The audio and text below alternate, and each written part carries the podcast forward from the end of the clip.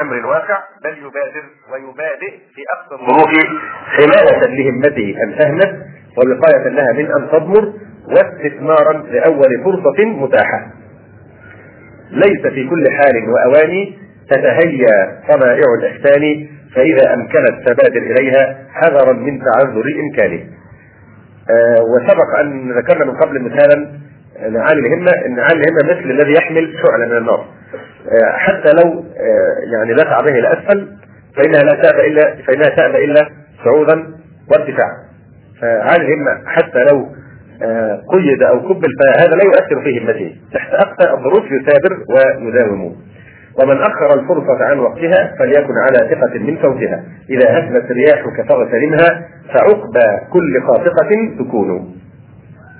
ولنا في رسول الله صلى الله عليه وسلم أحسن الأسوة فإنه لما خرج مهاجرا إلى المدينة ومعه أبو بكر الصديق رضي الله تعالى عنه لقي في طريق الهجرة بريدة ابن الحصين الأسلمي في رحب من قومه فيما بين مكة والمدينة. فدعاهم إلى الإسلام فأسلموا. يعني لم تشغله مطاردة قريش عن واجب الدعوة إلى الله سبحانه وتعالى. وهذا يوسف الصديق عليه وعلى نبينا الصلاة والسلام. يبادر إلى استثمار الفرصة فيغتنم سؤال السجنين عن رؤياهما ليبث إليهما دعوة التوحيد من وراء الاسوار يا صاحبي السجن أأرباب متفرقون خير أم الله الواحد القهار؟ إلى آخر الآيات. أملى شمس الأئمة؟ الإمام السرخسي رحمه الله تعالى الإمام الحنفي الشهير كتابه المقصود يقع في نحو 15 مجلدا وهو في السجن في أزجن كان محبوسا في الجب بسبب كلمة نطح بها الخاقان. فحبس في الجب. طريقة غريبة في الحبس يعني جب بير محفور فحبسوا في قاع الجب.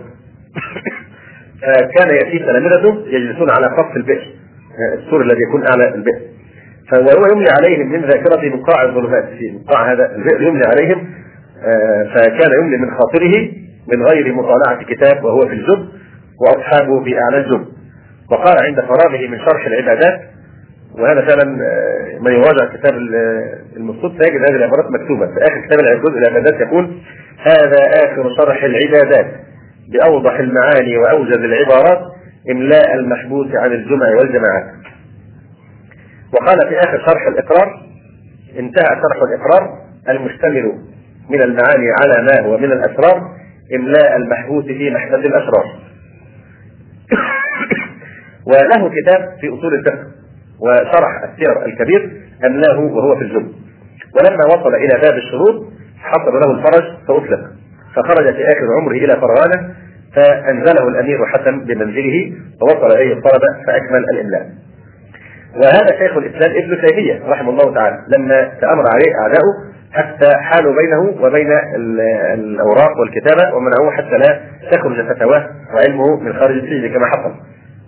فوشوا به إلى السلطان حتى يعني منعه من الأوراق والأقلام. وأخرج كل ما كل ما عنده من الكتب والأقلام والأوراق. فظل يكتب فتاواه ورسائله بالفحم وعلى جدار السجن رحمه الله تعالى. فهذا ما تيسر من الإشارة إلى مجمل يعني أسباب الارتقاء بالهمة وبقي الكلام في خاتمة هذا البحث. الذي طال لكن نرجو أن يكون في هذه الإطارة إن شاء الله تعالى فائدة. وهو الكلام على يعني أثر علو الهمة في إصلاح الفرد والأمة. فما مضى من الكلام يبين لنا كيف أن الهمة العالية هي سلم الرقي إلى الكمال الممكن في كل أبواب البر. لا سيما العلم والجهاد اللذين هما سبب ارتفاع الدرجات. فمن تحلى بها لأن له كل طعم واستطاع أن يعيد هذه الأمة إلى الحياة مهما ضمرت فيها معاني الإيمان. إذ إن همم الرجال تزيل الجبال. يقول الشاعر همم الأحرار تحيي الرمما نفخة الأبرار تحيي الأمم. فأصحاب الهمة العالية فحسب هم الذين يقوون على البذل في سبيل المقصد الأعلى. أصحاب الهمة العالية هم فقط الذين يبدلون أفكار العالم ويغيرون مجرى الحياة بجهادهم وتضحياتهم وهذا بخلاف نوع آخر من الهمم قال فيه الأستاذ الموجودي رحمه الله تعالى ومن دواعي الأسف أن الذين عندهم نصيب من القوى الفكرية والقلبية من النوع الأعلى من أفراد أمتنا الأذكياء يعني والنوابغ هم مولعون بإحراز الترقيات الدنيوية جاهدون في سبيلها ليل نهار ولا يقبلون في السوق إلا على من يساومهم بأثمان مرتفعة وما بلغوا من تعلقهم بالدعوة إلى الاستعداد للتضحية في سبيلها بمنافعهم. بل ولا بمجرد إمكانيات منافعهم. فإذا كنتم يخاطب آه، أصحابه يقول فإذا كنتم ترجون معتمدين على هذه العاطفة الباردة للتضحية أن تتغلبوا في الحرب على أولئك المفسدين في الأرض الذين يضحون بالملايين من الجنيهات. كل يوم في سبيل غايتهم الباطلة فما ذلك إلا حماقة. نصيحة شديدة وقاسية لكن لابد آه، منها. وسبق أن ذكرت لكم مثالا مؤسفا أيضا كهذا المثال. بعض الشباب في إحدى البلاد حينما آه، طلب منهم التبرع لتحفيظ الطلاب أو الشباب أو الأطفال القرآن الكريم آه، يعني لوجه الله تذمروا أو تذمر بعضهم لأجل أنه لا لن يعود عليهم ذلك براتب لأن هذا في وقت فراغهم فلن يعود عليهم بمال فجمعهم المسؤول وقال لهم يعني لا تكونوا مثل ماكينه البيبسي. إذا لم تضع في في الخارج موجودة الماكينات دي تضع فيها العملة سواء ورقية أو معدنية فتخرج لك زكاه البيبسي إذا ما أعطيتها النقود لا تخرج لك. فيقول لهم لا تكونوا مثل ماكينة البيبسي آه، تعطيها العملة آه، تعطيك الإيه؟ الإنتاج. فأنتم إذا لم تأخذوا مالا لا تبذلوا في سبيل الدعوة فيعني هذا مثال مشابه. يقول آه، المودودي فإذا كنتم ترجون معتمدين على هذه العاطفة الباردة التي لا تكلف وليس فيها دفع ثمن أن تتغلبوا على أناس يضحون بالأموال والأنفس وكل شيء في سبيل باطلهم فيعني هذا ليس من العدل وليس من الإنصاف. اذا أصحاب الهمة العالية هم وحدهم فقط الذين يقوون على البذل في سبيل المقصد الأعلى وهم الذين يبدلون أفكار العالم ويغيرون مجرى الحياة بجهادهم وتضحياتهم ومن ثم فهم القلة التي تنقذ الموقف وهم الصفوة التي تباشر مهمة الانتشال السريع من وحل الوهن ووهدة الإحباط يقول الشيخ محمد الخضر حسين رحمه الله تعالى مبينا أثر علو الهمة يسمو هذا الخلق بصاحبه فيتوجه به إلى النهايات من معالي الأمور فهو الذي ينهض بالضعيف يضطهد أو ينثرى فإذا هو عزيز كريم وهو الذي يرفع القوم من سقوط ويبدلهم بالخمول نباهه وبالاضطهاد حرية وبالطاعة العمياء شجاعة أدبية. هذا الخلق هو الذي يحمي الجماعة من أن تتملق خصمها. إذا كان خصم فعدو إذا كان عنده علو همه لا يعني يجود لسانه بمدح خصمه فيقول انه شريف وإنه كذا وكذا من آه، النفخ في أعداء الدين وأعداء الإسلام لأن هذا من علامات سقوط الهمة يعني لمنه انه ذليل أمام خصمه فيضطر أن يمدحه بهذه الطريقة. يقول الشيخ محمد الخالد الحسين هذا الخلق هو الذي يحمي الجماعة من أن تتملق خصمها. أما صغير الهمة فإنه يبصر بخصومه في قوة وسطوة فيذوب أمامهم رهبة ويطرق إليهم رأسه حصة ثم لا يلبث أن يسير في ريحين ويسابق إلى حيث تنحط أهواؤهم وفي جنح هذا الظلام الحالك والليل الأليل تكاد تفتقد أمتنا البدر المنير وتترقب مجيء رجل الساعة والمصلح المنتظر ويحدوها الأمل في طلوع فجر قريب يؤذن ببعث المجدد المرتقب الذي بشر به الصادق المصدوق في قوله صلى الله عليه وسلم إن الله تعالى يبعث لهذه الأمة على رأس كل 100 سنة من يجدد لها دينها. وخلوا ولاة السوء منكم وغيهم فأحر بهم أن يغرقوا حيث لججوا نظار لكم أن يرجع الحق راجع إلى أهله يوما فتشجوا كما شجوا.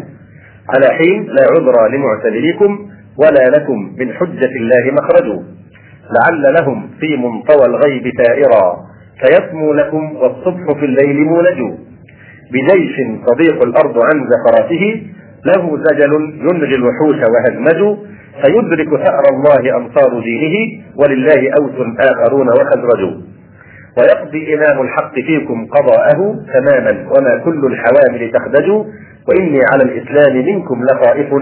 دوائق شتى بابها الآن مرتج. لعل قلوبا قد أطلتم غليلها فتظفر منكم بالشفاء فتفلجوا.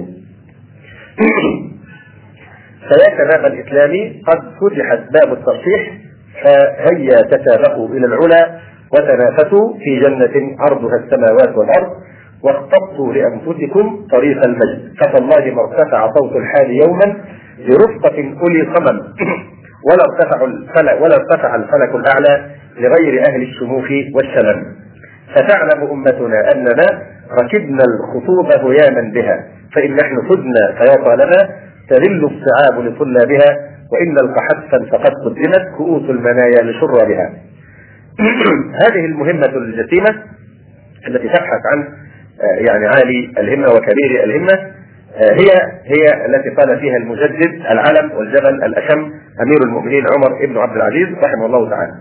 يقول إني أعالج أمرا لا يعين عليه إلا الله. قد ثني عليه الكبير وكبر عليه الصغير وفصح عليه الأعجمي وهاجر عليه الأعرابي حتى حسبوه دينا لا يرون الحق غيره. فمن ممن يعرف قدر نفسه بلا وكس ولا سقط يراها أهلا لهذه الوظيفة المقدسة. من منكم يوسف هذه الأحلام؟ الذي يضرب صدره في ثقة وشموخ قائلا أنا لها أنا لها. فإن كنت عن جدارة واستحقاق حزت مصورات هذا الترشيح فامض على بصيرة. ولا تلتفت إلى الوراء حتى يفتح الله عليك وحذار أن تغفل ولو لحظة. لحظة يا صاحبي إن تغفلي ألف ميل زاد بعد المنزل رام نقش الشوك حين الرجل فاختفى عن ناظريه المحمل. وزاحم بكتفيك وساعديك قوافل العظماء والمجددين من السلف والخلف. ولا تؤجل فليس من تأجيل فإن مرور الزمن ليس من صالحك. وإن الطغيان كلما طال أمله كلما تأصلت في نفوس المتميعين معاني الاستخلاء ولا بد من مبادرة تنتشل. ما دام في الذين جرفهم التيار بقية عرض ينضد وبذرة فطرة فطرة كاملة. قد هيئوك لأمر لو فطنت له فاربأ بنفسك أن ترعى مع الهمل. ولا يظنن ظان أن حديثنا عنه العلو همة أسلافنا العظام يعني الانطواء في الماضي وقطع النظر آه، وقطع النظر بالحاضر آه، والمستقبل. وإلا صرنا كالترجمان الذي يتوقف أمام الآثار ويشيد بالماضي فحسب دون أن يقدم شيئا للحاضر بل المستقبل. ولا يظنن ظان أننا بهذا الحديث عن علو همة السلف الصالح نرجع إلى الوراء في زمن تتسابق فيه الأمم نحو المستقبل. فإن اقتداءنا بخير أمة أخرجت للناس هو ترق وصعود وارتفاع إلى مستوى ذلك الجيل الفريد الذي لم تعرف البشرية له نظيرا. وان إبراز هذه النماذج الحية أقرب طريق إلى إيقاظ الهمم نحو إصلاح هذه الأمة التي لا يصلح آخرها إلا بما صلح به أولها. لقد أنزلنا إليكم كتابا فيه ذكركم أفلا تعقلون؟ وباب المجد والمكرمات لم يزل مفتوحا يرحب بكل راغب. إذا أعجبتك خصال امرئ فكله يكن منه ما يعجبك فليس لدى المجد والمكرمات إذا جئتها حاجب يحجبك. فيا من يروم ولوج هذا الباب وهذه الحقائق. وتبصر موقع قدمك ولا تفزع إلى انتظار خراب العالم على أمل أن ينهض المسلمون على أنقاضه. ولا تهرب إلى افتراض حصول خوارق للسنن التي لا تحابي من لا يحترمها. قال الله تعالى إن الله لا يغير ما بقوم حتى يغيروا ما بأنفسهم. وتذكر يوم بدر حين خرج الثلاثة من كفار قريش يطلبون المبارزة فأخرج لهم النبي صلى الله عليه وسلم ثلاثة من الأنصار. فقال والله لا نطعن في أحسابهم ولا والله لا نطعن في أحسابهم ولا أنسابهم ولكن أخرج لنا أكفاءنا من قريش. فأخرج لهم عليا وحمزة وأبا سفيان بن الحارث فقتلوهم وكذلك الناس دوما تحب المكافأة حتى إذ هم يقتلون. والقرشية اليوم تتمثل في الصروح العلمية والمجامع الأدبية والمؤسسات الصحفية والمعاهد السياسية والدور الوثائقية وعلى وغير ذلك من مجالات هذه الأنشطة. وعلى دعاة الإسلام اليوم أن ينطلقوا منها للمبارزة. هذا زمان لا توقف عنده. يبغي المغامرة عاليا وجليلا. كن سابقا أو ابق فيه بمعزل. ليس التوسط للنبوغ سبيلا. آه، النداء الأخير إلى آه، هذا الشخص الذي آه، وعدنا رسول الله صلى الله عليه وسلم أن يكون الفرج على يديه بإصلاح هذه الأمة وتجديد هذا الدين هذا المصلح المرتقب والمجدد المنتظر الذي سيخرج إلى الحياة بإذن الله مهما حاول الفرعون أن يتقيه ومهما وأد من الصبية كي يبدل وعد الله الذي لا يخلف. قد يكون الآن كاملا في ضمير الغيب أو حقيقة في عالم الشهادة. قد يكون رضيعا في المهد أو لعله نشء يقرأ أو يسمع معنى هذه الأبيات. أنت نشء وكلامي شعل عل كدوي مبرم فيك حريقا. ليس في قلبي إلا أن أرى قطرة فيك غدت بحرا عريقا. لا عرى الروح هدوء ولتكن بحياة بحياة كدي والكدح خليقا. فالأمة المسلمة المسلمة تنتظر من هذا المجدد جذبة عمرية توقد في قلبها مصباح الهمة. في زيجور هذه الغفلة المدلهمة. وتنتظر صيحة أيوبية تغرس بذرة الأمل في بيداء اليأس وعلى قدر المؤونة تأتي من الله المعونة. قد نهضنا للمعالي ومضى عنا الجمود ورسمناها خطب للعز والنصر تقود. فتقدم يا اخا الإسلام قد سار الجنود ومضوا للمجد إن المجد بالعزم يعود. قال تعالى وهو الذي ينزل الغيث من بعد ما قنطوا وينشر رحمته وهو الولي الحميد. وقال رسول الله صلى الله عليه وسلم مثل أمتي مثل المطر لا يدرى آخره خير أم أوله. وقال صلى الله عليه وسلم لا يزال الله يغرس في هذا الدين غرسا يستعملهم فيه بطاعته إلى يوم القيامة. وقال صلى الله عليه وسلم إن الله زوى لي الأرض فرأيت مشارقها ومغاربها وإن أمتي سيبلغ ملكها ما زوي لي منها. وقال صلى الله عليه وسلم ليبلغن هذا الأمر ما بلغ الليل والنهار ولا يبقى بيت بدر ولا وبر إلا أدخله الله هذا الدين بعز عزيز أو بذل ذليل. عزا يعز الله به الإسلام وذلا يذل الله يذل به الكفر. ولتكن هذه المبشرات مسك الختام وصلى الله وسلم وبارك على عبده ورسوله محمد وعلى آله الطيبين وأصحابه الغر الميامين ومن تبعهم بإحسان إلى يوم الدين والحمد لله رب العالمين. أقول قولي هذا وأستغفر الله لي ولكم. سبحانك اللهم ربنا وبحمدك. أشهد أن لا إله إلا أنت. أستغفرك وأتوب إليك. والسلام عليكم ورحمة الله وبركاته. ونستغفره ونعوذ بالله من شرور أنفسنا. من يهدي الله فلا مضل له ومن يضلل فلا هادي له. وأشهد أن لا إله إلا الله وأشهد أن محمدا عبده ورسوله. أرسله بالحق بشيرا ونذيرا بين يدي الساعة. من يطع الله ورسوله فقد رشد. ومن يعص الله ورسوله فإنه لا يضر إلا نفسه ولا يضر الله شيئا. اللهم صل على محمد عبدك ورسولك النبي الأمي وعلى آل محمد وأزواجه وذريته. كما صليت على إبراهيم وعلى آل إبراهيم وبارك على محمد النبي الأمي وعلى آل محمد وأزواجه وذريته كما باركت على إبراهيم وعلى آل إبراهيم في العالمين إنك حميد مجيد. أما بعد فقد شرفنا الله تبارك وتعالى بأن بعثنا أو بعث إلينا أشرف رسول إلى أشرف أمة في أشرف بقاع الأرض بسفارة أشرف الملائكة وأنزل عليه صلى الله عليه وسلم أشرف الكتب بأشرف لغة في أشرف في أشرف شهر في السنة في أشرف ليلة من هذا الشهر. كتاب الله تعالى فيه نبأ ما قبلنا وخبر ما بعدنا وحكم ما بيننا هو الفصل ليس بالهزل من تركه من جبار قصمه الله ومن ابتغى الهدى في غيره أضله الله. وهو حبل الله المتين وهو الذكر الحكيم والصراط المستقيم.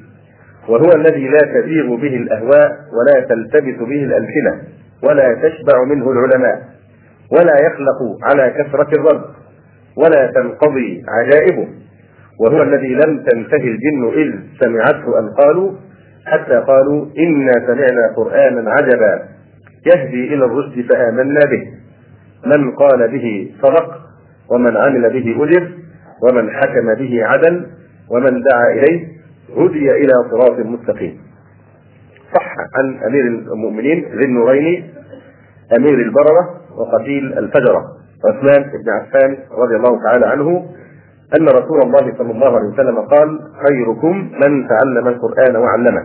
وهذا الحديث رواه البخاري والترمذي. خيركم من تعلم القرآن وعلمه.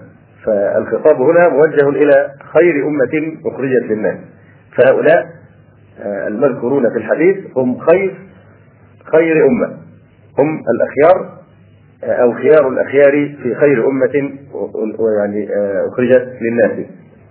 فيبين النبي صلى الله عليه وسلم في هذا الحديث الشريف أن خير المتعلمين وخير المعلمين من كان تعلمه وتعليمه في القرآن لا في غيره. إذ خير الكلام كلام الله فكذا خير الناس بعد النبيين من اشتغل به. ولا بد من تقييد التعلم والتعليم بشرطهما. من خيركم من تعلم القرآن وعلمه مخلصا. أو مريدا وجه الله تبارك وتعالى. فلا بد من تقييد التعلم والتعليم بالإخلاص وإرادة وجه الله تبارك وتعالى. فإن من أخلص التعلم والتعليم وتخلق آه، بالإخلاص دخل في زمرة آه، الأنبياء. آه، بعد أن فرغنا من الكلام على علو الهمة لا شك أن هذا الكلام لم يكن المقصود به. أن يعني نستمتع بالكلام في سيرة السلف ونتفرج عليهم وأن نكون كحال الترجمان الذي يقف أمام الآثار يصف عظمة الماضي في زعمه ثم لا يقدم شيئا إلى الحاضر وإلى المستقبل. خاصة وأن بنا من الآفات ومن مظاهر التقصير في طاعة الله سبحانه وتعالى ومن التقصير في حق الله عز وجل ما يوجب علينا أن آه، نجدد إيماننا. كما قال النبي صلى الله عليه وسلم إن الإيمان لا يخلق في جوف أحدكم كما يخلق الثوب. فاسألوا الله تعالى أن يجدد الإيمان في قلوبكم. آه، نسأل الله تعالى أن يجدد الإيمان في قلوبنا أجمعين. ولا نقتصر أيضا على مجرد الدعاء. فإن الدعاء وإن كان آه، داخلا في الكلم الطيب لكن الكلم الطيب يحتاج إلى إلى ما يحمله ويرفعه إلى السماء. وهو العمل. إليه يصعد الكلم الطيب والعمل الصالح يرفعه. فهذا العمل بلا شك بلا شك أن أفضل أو ان مفتاح الهداية إلى الطريق القويم هو العلم والتشفع بالعلم لأن العلم هو المخرج من الفتن آه، التي يموج بها آه، هذا الزمان. آه، لكننا حينما نتوجه إلى طلب العلم نقع في كثير من الأخطاء. التي تجعل السنوات تمر دون جدوى أو دون الحصيلة التي كان من المفترض أن آه، نحصلها. فيعني يوجد خاصة في بعض إخواننا ممن ينتسبون إلى السلفية آه، ما نستطيع أن نسميه بعض النتوءات الفكرية. نتوءات شاذة غير سوية مخالفة للمنهج السلفي. مظاهر هذه النتوءات الشاذة كثيرة سبق أن تكلمنا عنها في عدة مناسبات لكننا محتاجون بلا شك أن نعيد الكلام من جديد لأننا تقريبا من سنتين تكلمنا على المنهج العلمي آه، تحت يعني عنوان لمن تقرأ وماذا تقرأ وفصلنا الكلام في هذا. ونحن بلا شك محتاجون أيضا إلى أن آه، نعيد أو نجدد عهد التي تعيق طالب العلم عن المضي في الطريق الصحيح آه، في طلب العلم. آه، وهي وهي كثيرة هذه العوائق كثيرة لكن لكن أختصر الآن على ما يمس موضوعنا الليلة وهو عدم التدرج في العلم. فالعلم مثل السلم طلب العلم مثل السلم. لابد الإنسان أن يتدرج في الصعود آه، عليه. ولذلك لا نرى أحدا من العلماء ينازع في أهمية آه، مراعاة مبدأ التدرج في طلب العلم. لأن التدرج هو الوسيلة الناجحة لأخذ العلم وفهمه. وهذا المعنى معنى التدرج والتمهل آه، ليس بدعا من القول وإنما هو مأخوذ من كتاب الله تبارك وتعالى. فقد قال الله عز وجل وقرانا فرقناه لتقرأه على الناس على مكث ونزلناه تنزيلا. وقرانا فرقناه لتقرأه على الناس على مكث ونزلناه تنزيلا. على مكث يعني على تمهل. وقال تعالى وقال الذين كفروا لولا نزل عليه القرآن جملة واحدة كذلك لنثبت به فؤادك ورتلناه ترتيلا قال الزبيدي نقلا عن الشريعة في وظائف المتعلم قال يجب ألا يخوض في فن حتى يتناول من الفن الذي قبله على الترتيب بلغته ويقضي منه حاجته أو يقضي منه حاجته فازدحام العلم في السمع مظلة الفهم. وعلى هذا قال الله تبارك وتعالى الذين آتيناهم الكتاب يتلونه حق تلاوته. يعني لا يتجاوزون فنا حتى يحكموه علما وعملا. فيجب أن يقدم الأهم فالأهم من غير إخلال في الترتيب. كثير من الأمراض الموجودة فينا معشر يعني طلبة العلم هو نتيجة إيه؟ عدم مراعاة هذا الترتيب، كثيرون يقفزون إلى بعض الدرجات العلى دون أن يراعوا التدرج والترتيب فتوجد هذه النتوءات الشاذة التي تنتسب زورا إلى آه، السلفية.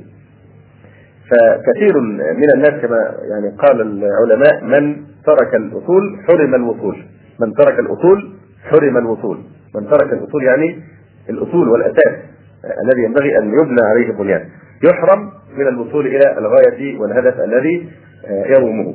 فحق طالب العلم أن يكون قصده من كل علم آه، يتحراه هو أن يتبلغ به إلى ما فوقه، يتهيأ به إلى الدرجة التي تليها إلى أن يبلغ النهاية. والتدرج يكون بين أمرين أو في أمرين، اولا يتدرج بين الفنون نفسها، والثاني أن يتدرج في الفن الواحد آه، نفسه. وكلا الأمرين يخضع لاجتهاد المعلم الذي يوجه وطبيعة المكان والظروف والملابسات ولذا فإن إشارات العلماء في التدرج تختلف باختلاف مذاهبهم وأماكنهم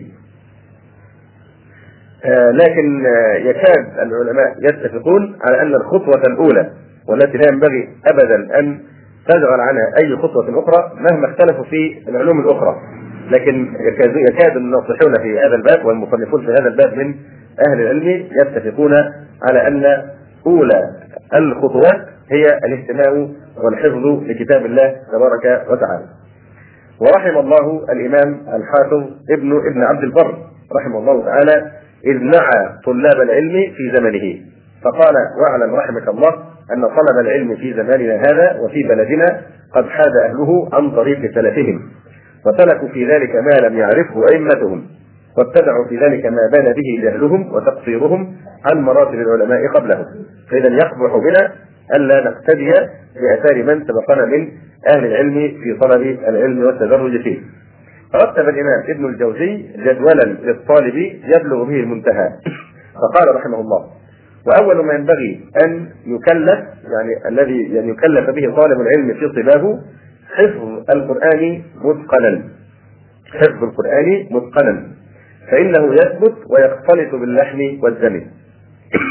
فمن اشتغل وبدأ البداية الصحيحة بحفظ القرآن الكريم خاصة من الصغر فالقرآن الكريم سيختلط بلحمه ودمه يصبح جزءا من كيانه كما أن الدم يجري في عنقه آه، وفي عضلاته وفي كل خلايا جسمه. كذلك القرآن الكريم يمتزج بروحه امتزاجا كاملا حتى يكون جزءا من كيانه ومن آه، تكوينه. ولا شك أن من حفظ القرآن في الصغر أمكانه أن يتعبد به في الكبر.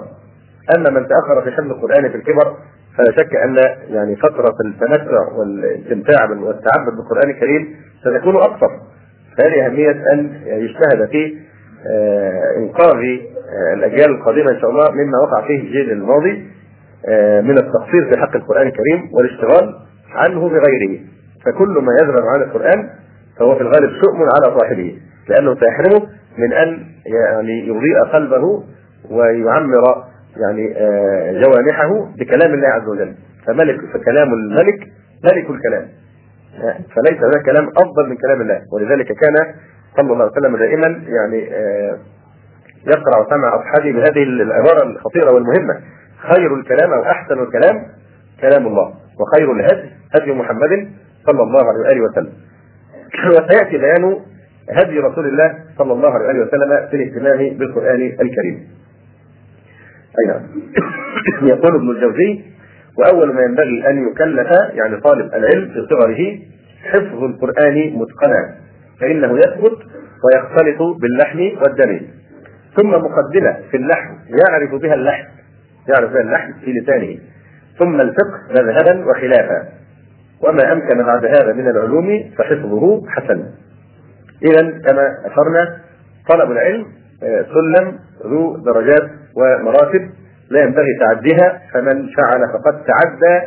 سيرة السلف الصالح ومن تعدى سبيلهم عامدا ضل ومن تعداه مجتهدا ذل. فلا بد من المنهجية ولا بد من المرحلية. المنهجية يعني أن يكون هناك منهج محدد. في كل علم من العلوم تدرسه على شيخ. ولا تنشغل بغيره وتواصل فيه الليل بالنهار مجتهدا. والمرحلية يعني الجدول الزمني لأن لابد بجانب المهمة التي تريد أن تجيدها آه، لا تعد ناجحا إلا إذا أنجزتها في وقت مناسب.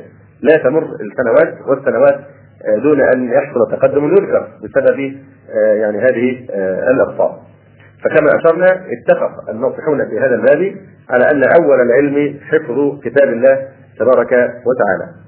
سبق أن تكلمنا في محاضرة لمن تقرأ وماذا تقرأ. قلنا إن إنه لابد لطالب العلم من وظائف مع القرآن الكريم. الوظيفة الأولى ختم القرآن الكريم أن يختم القرآن بطريقة دورية ثابتة ويكون لك ورد ويكون لك حزب دائم من القرآن الكريم. يتفاوت مقدار هذا الحزب حسب ظروف كل إنسان. فالناس ليسوا كلهم على درجة واحدة من الاستعداد والظروف. هناك التاجر هناك الطالب هناك المدرس هناك المتفرغ لطلب العلم فبلا شك تتفاوت حظوظهم بحسب ظروفهم. فختم القرآن لابد أن كل واحد يكون له ورد يومي ولا تتحرجوا من كلمة ورد فهي ليست حكرا على الصوفية ولا كلمة حزب بل هذه ألفاظ شرعية مأثورة عن النبي صلى الله عليه وسلم. حينما تأخر على قوم كانوا ينتظرونه قال إنه آه، يعني كان آه، آه، وردي أو حزب من القرآن فكرهت أن أخرج حتى أتمه.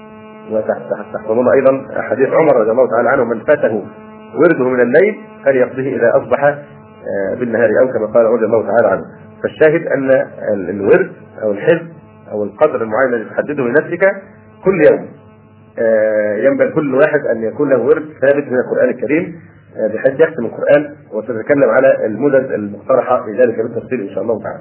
فهناك ورد الختم هناك ورد المراجعه وهناك آه، حفظ آه، ما لم يحفظه من كلام الله تبارك وتعالى. أي نعم. وأما الصحابة رضي الله تعالى عنهم فكانوا يحزبون القرآن على سبعة أيام.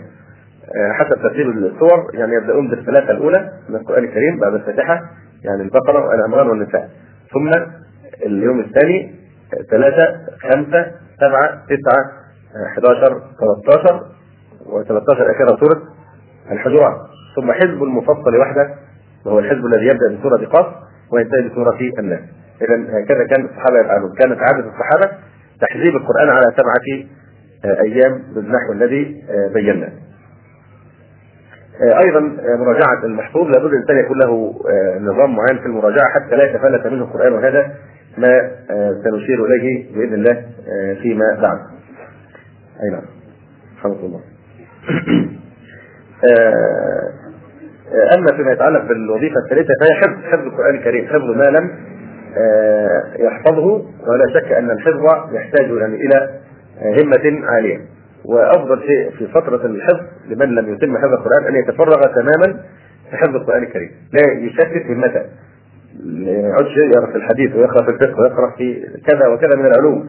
أمامك هدف محدد وهذا الهدف مطلوب أن تسابق به الزمن. لأن الصغير كلما يعني اشتغل بحفظ القرآن مبكرا كلما كان أسهل عليه. لأنه لا هموم ولا مشاغل ولا مسؤوليات فيكون ذهنه صافيا فيستطيع أن يحفظ بسرعة. فأعظم هدية يقدمها الأب إلى ولده أن يؤدبه بأن يحفظه القرآن الكريم. ويشغله القرآن بقدر استطاعته ولا يشتته. لا يشتته آه، ولا يشتت نفسه أيضا إذا كان آه، يعني قد انتدب نفسه لهذه المهمة العظيمة. آه، فإن حفظ القرآن شرف ليس بعده شرف. وقد قال النبي صلى الله عليه وسلم إن الله يرفع بهذا الكتاب أقواما ويضع آخرين. ان الله يرفع بهذا الكتاب أقواما ويضع به آخرين يعني باهماله. أي نعم. فمن أعظم الشرف أن يجعل الله سبحانه وتعالى قدرك مستودعا لكلامه وكما قلنا من قبل ان ان تنال حفظ القرآن الكريم فهذا أعظم من يعني مليون شهادة دكتوراه هذا هو الشرف الحقيقي وهذا الذي ينفعك في الدنيا وينفعك في قبرك وينفعك آه، في الآخرة. يكفي أن تتخيل أنك يوم القيامة الملائكة تضعك أمام اختبار. استمع ما تحفظه ما كنت تحفظه في الدنيا من القرآن. يقال لصاحب القرآن اقرأ وارتقي ورتل فإن منزلتك عند آخر آية كنت تقرأها. أو كما قال صلى الله عليه وآله وسلم. فأن تنال حفظ القرآن الكريم؟ فهذا أعظم من ملايين شهادات الدكتوراه. وهذا أعظم من ملايين يعني الدولارات والجنيهات والذهب وأنت تكون أغنى خلق الله سبحانه وتعالى بالقرآن الكريم. ولذلك قال عليه الصلاة والسلام من لم يتغنى بالقرآن فليس منا. لماذا؟ لأن القرآن فيه الغنى كل الغنى. أي نعم. هذا هو الغنى الحقيقي. ولذلك نجد الشريعة الشريفة قد وضعت أحكاما خاصة لحفظة القرآن تميزهم بها عمن آه، عداها فالإمارة تكون مثلا لمن؟ آه، هو أحفظ. ولما استعرض النبي صلى الله عليه وسلم مجموعة من الناس من الشباب كان فيهم رجل يحفظ آه، سورة البقرة وكان الآخرون يحفظون مما عداها فجعله أميرا عليهم قدمه عليهم لحفظه سورة البقرة. كذلك أحق الناس بأشرف الأماكن في الصف الأول حملة كتاب الله. ولذلك كان صلى الله عليه وسلم يقول ليالي هذه أولو الأحلام منكم والنهى. فيقدم في الإمامة ويقدم في الصف الأول وراء الإمام من هم يعني أكثر حملا لكتاب لكتاب الله عز وجل. حتى عند الدفن يقدم أولا إذا وجد أكثر من ميت أو شهيد مثلا يدفنون فيقدم أولا الأكثر حفظا للقرآن ثم الذي يليه. فالنصيحة الذهبية والمهمة جدا هو أن يغتنم المسلمون سني الحفظ الذهبية وهي السنوات من خمس سنوات إلى حوالي 23 سنة. طبعا لا ييأس من تجاوز هذا السن. فمن 23 يعني في بعد كده الفضيه وفي النحاسيه يعني لكن هي بتقل باستمرار. فالإنسان الفترة الذهبية هي هذه الفترة العظيمة. كلما كان مبكرا كلما كان أعظم وأسهل وكما ذكرنا من قبل يختلط القرآن بلحمه ودمه. ويثبت في قلبه ثبوتا عظيما جدا فالطفل قد لا يدرك مصلحته لكن الأب الذي يعني مهمته أن يعني يقيه النار وأن يسهل له طاعة الله سبحانه وتعالى وأن يحسن تربيته ينبغي أن يضع هذا الهدف الأساس الأساس والهدف الرئيس في يعني خططه في تربية أولاده. خاصة إذا إذا وجد الطفل النابغة الذي عنده القدرة على الالتقاط وعلى آه، الحفظ. يعني هذه القدرة موجودة عموما في الأطفال لكن هناك أطفال يتميزون. فخسارة كبيرة جدا أن آه، نشغلهم بالأناشيد. فضلا عن الإعلانات والقصص الكاذبة والأغاني وغير ذلك. لكن ينبغي أن يصرف الاجتهاد كله إلى تحفيظهم. كلام الله تبارك وتعالى. ففي الحقيقة يعني ما يحصل من بعض الناس من هذه النطوءات التي أشرنا إليها أنه يوجد في قبض محاولة للقبض فوق السلم في طلب العلم. نجد كثيرا من الإخوة يشتغلون بعلم الحديث وبأشياء هي من فروض الكفايات في علم الحديث مثل العلل والرجال والأسانيد وكذا وكذا وينفقون أوقاتا طويلة جدا في ذلك وهم يعني قد يلحنون في كلام الله أو قد يهملون حفظ كتاب الله تبارك وتعالى ولذلك سنة العلماء أنهم كانوا إذا أتاهم طالب العلم يفهم الحديث مثلا كانوا يسألونه هل حفظت القرآن؟ فإن قال لا إن قال لا ما حفظت القرآن يرفضون أن يحدثوه ويطرد من المسجد إلى أن يتم حفظ القرآن ويختبر ثم بعد ذلك يشرع في آه، تلقي ما عداه من آه، من من العلوم آه، الشرعية. ف فمن المؤلم أن يصير هذا شعار بعض الناس في بعض البلاد ممن ينتسبون للسلفية. هل هذه هي السلفية؟ إهمال كلام الله عز وجل، إهمال القرآن، إشغال الشباب بما عدا كلام الله عز وجل نحن ما نقول أن تهجر تماما العلوم الأخرى ممكن إنسان يترفق إذا أراد أن ينجز هذا الهدف فينبغي أن يفرغ ذهنه ويفرغ قلبه لهذه المهمة. إذا تشتت لن ينجز أو لن ينجز بالصورة المطلوبة. لكن إذا ركز في هذا الهدف ليل نهار ليل نهار إلى أن يوفقه الله سبحانه وتعالى. فإذا فتح له حفظ القرآن يفتح له كل باب من أبواب آه، الخير بإذن الله تبارك آه، وتعالى. نعم.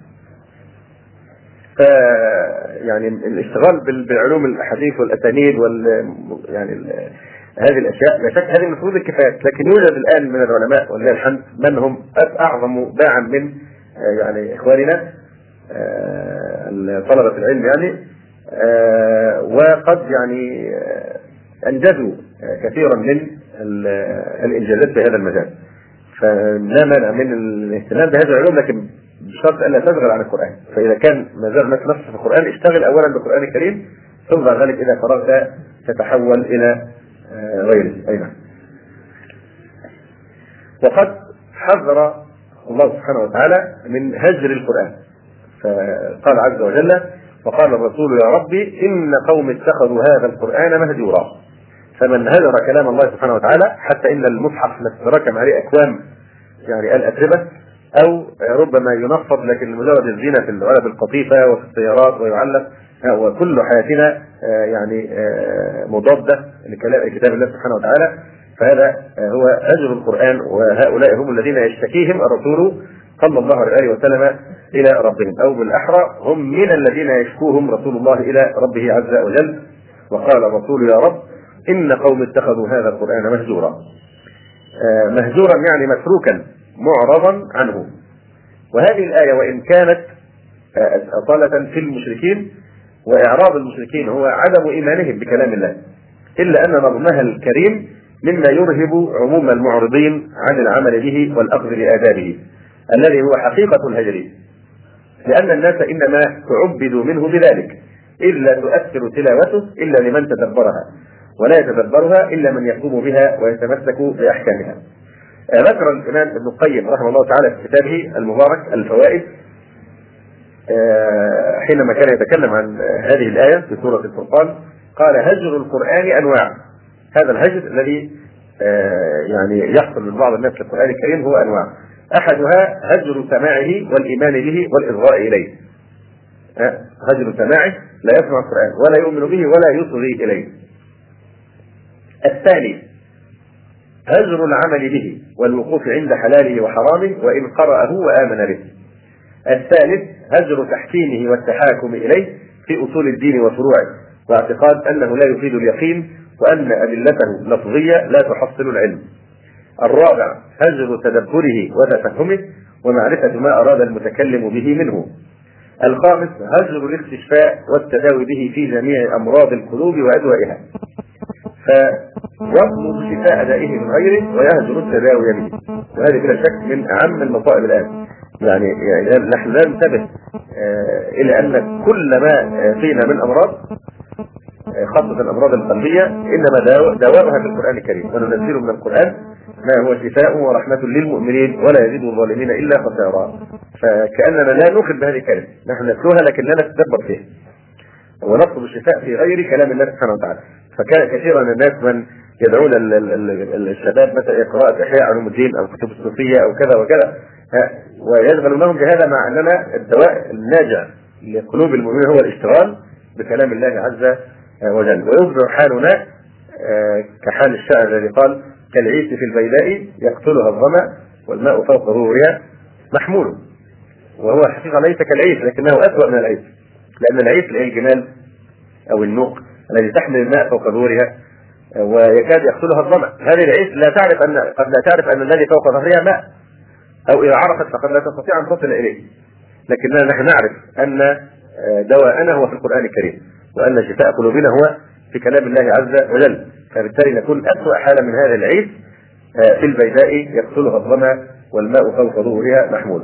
فكل من أراد أن يداوي قلبه فعليه أن يقبل على القرآن أن القرآن هو المستشفى هو المصحة هو الذي يعالج ما في قلبه من الأمراض ومن الشهوات ومن آه، الأدواء فيقول ابن القيم النوع الخامس من هجر القرآن الكريم هجر الاستشفاء والتداوي به في جميع أمراض القلوب وادوائها فيطلب شفاء دائه من غيره ويهجر التداوي به.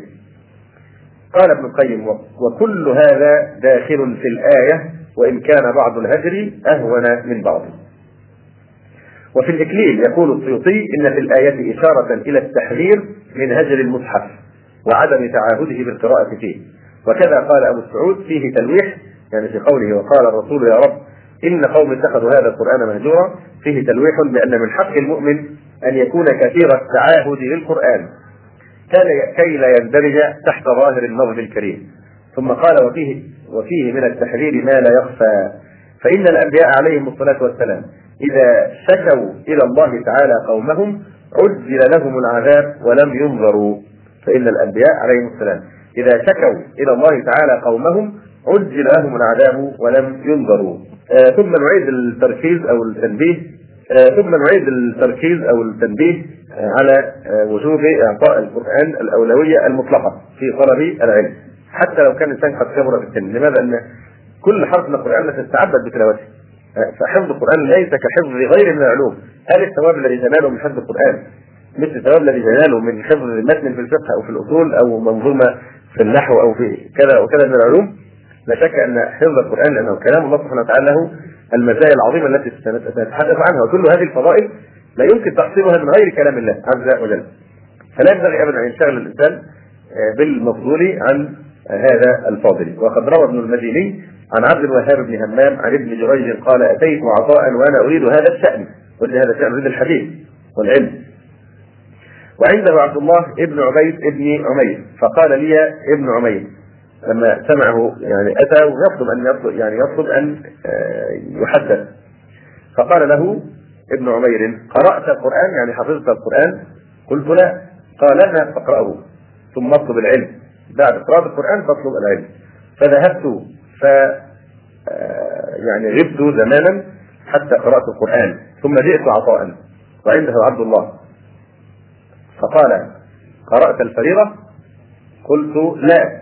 قال فتعلم الفريضة ثم اطلب العلم. الفريضة اللي هي؟ هم؟ إيه الهمس ده؟ إيه هي الفريضة؟ ولا واحد بيقولها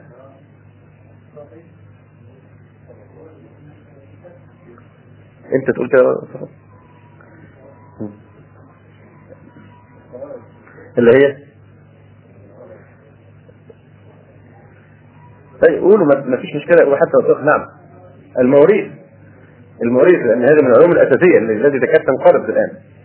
فهو كان يقصد بفريضه فريضة من الله. يعني علم الفرائض الذي هو علم المواريث. شوف إحنا مش عارفين إزاي بنجهل إزاي ترتيب باهميه العلوم. أي نعم. يقول ثم جئت عطاء وعنده عبد الله. فقال قرأت الفريضة؟ قلت لا. قال فتعلم الفريضة ثم اطلب العلم. قال فطلبت الفريضة الفريضة ثم جئت. فقال الآن فاطلب العلم. فقال أبو العينة أتيت عبد الله بن داود؟ فقال ما جاء بك؟ قلت الحديث. أريد الحديث طلب الحديث. قال اذهب فتحفظ القرآن. قلت قد حفظت القرآن. قال اقرأ واتل عليهم نبأ نوح فقرأت العشر حتى أنفذته.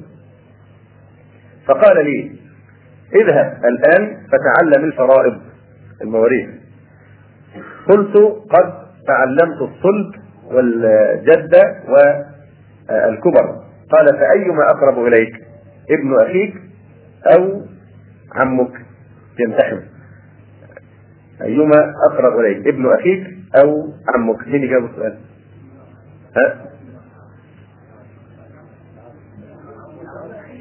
ما هو اللي هيجاوب يقول ليه؟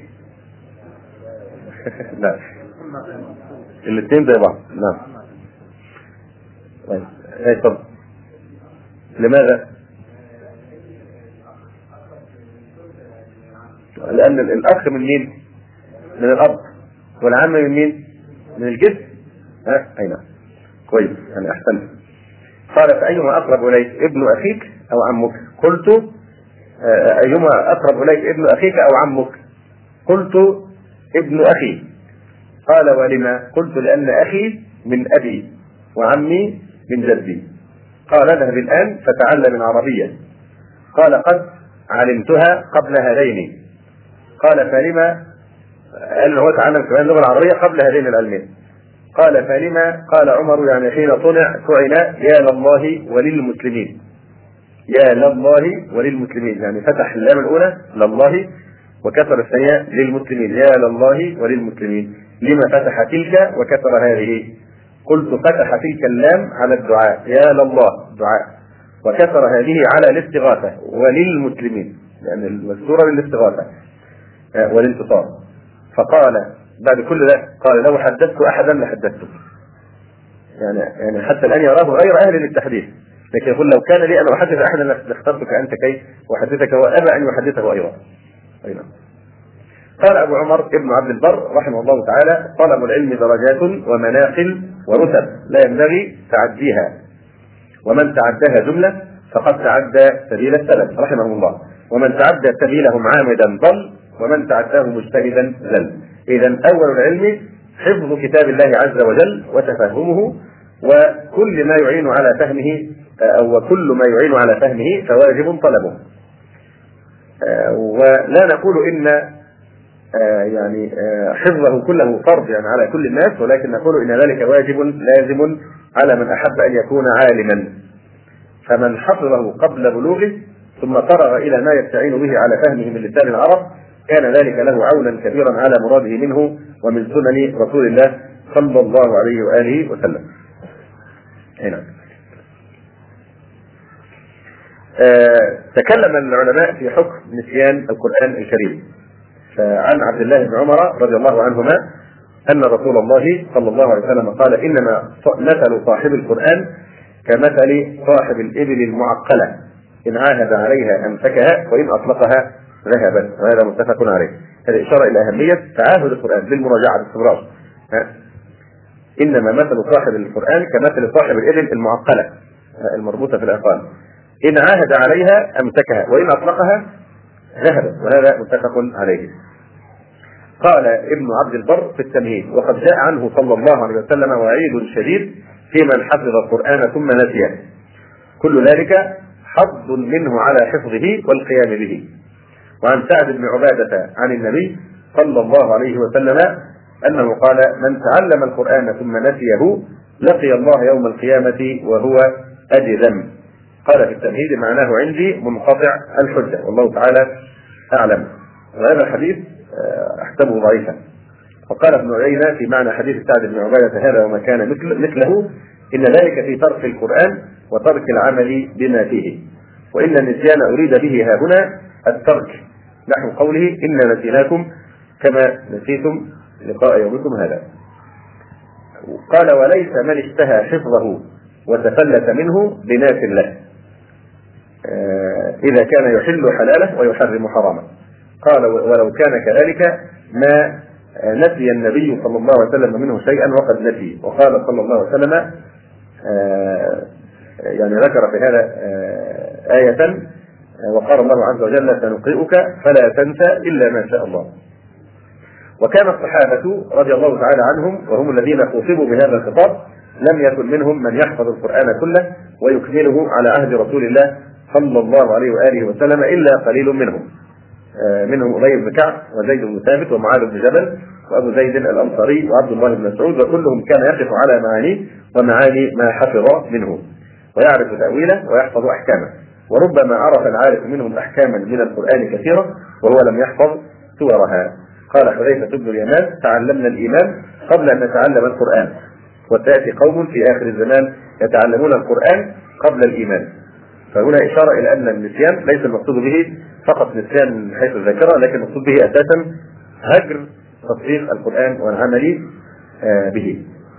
ولا خلاف بين العلماء في تأويل قول الله عز وجل يتلونه حق تلاوته أي يعملون به حق عمله ويتبعونه حق اتباعه. قال عكرمة ألم تسمع إلى قول الله عز وجل والقمر إذا تلاها تلاها يعني تبعها تبعها والشمس وضحاها والقمر إذا تلاها إذا تبعها فتلا بمعنى تبع. فنفهم قوله عز وجل يتلونه حق تلاوته في ضوء هذه الآية والقمر إذا تلاها يعني اتبعها أو تبعها. فكذلك يتلونه يعني يتبعونه ويطبقونه أما تجويد القرآن فحكم العمل بالتجويد أنه واجب وجوبا عينيا على كل مكلف يحفظ أو يقرأ القرآن أو بعضه. واضح؟ يعني كل من يقرأ كلام الله سبحانه وتعالى أو بعضا منه يجب عليه أن يجود القرآن لأن القرآن كلمة القرآن هي أصلا معناها القراءة مصدر.